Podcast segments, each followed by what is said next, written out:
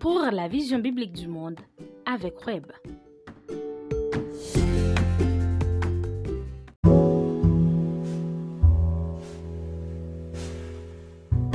Salut à vous mon ami, c'est Windel Benjamin Etienne qui vous souhaite la plus cordiale bienvenue.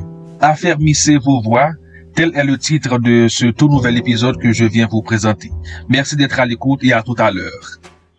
Dans deux Chroniques, chapitre vingt-sept, le verset six, nous lisons ceci. « Jotam devint puissant parce qu'il affermit ses voies devant l'Éternel son Dieu. » Devenu roi de Juda à vingt-cinq ans, Jotam est loué comme étant un bon roi.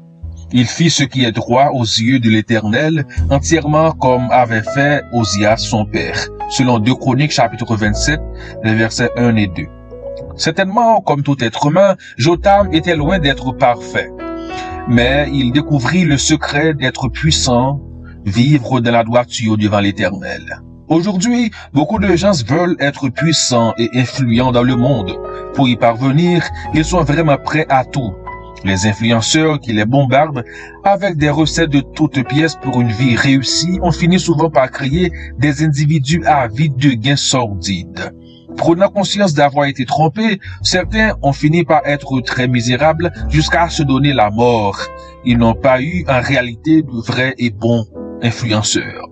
Le roi Ozias a certainement le mérite d'avoir enseigné à son fils Jotam la loi de l'Éternel. L'influence qu'il avait sur sa vie engendrait chez lui la crainte de l'Éternel et l'art d'être un roi au service de Dieu et du peuple. Ainsi, Jotam dédia sa vie à marcher dans la droiture. Ce fut le secret de sa puissance. Toutes nos félicitations au roi Ozias. Qui exerce sur vous la plus grande influence? Quel est votre modèle dans la vie? Vous êtes pleinement libre de choisir votre influenceur, mais sachez que votre choix a des conséquences. Ce qui a fonctionné pour le roi Jotam peut encore fonctionner aujourd'hui. Vous pouvez influencer votre génération dans le sens du bien si vous choisissez de marcher dans la droiture devant l'Éternel, même si tout le monde aurait choisi de vivre différemment. Le roi Salomon est un exemple à suivre en matière du mobile de la recherche de l'influence.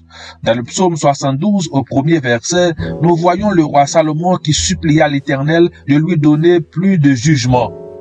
En d'autres termes, il demanda à Dieu de lui donner beaucoup plus d'influence. Mais à quelle fin?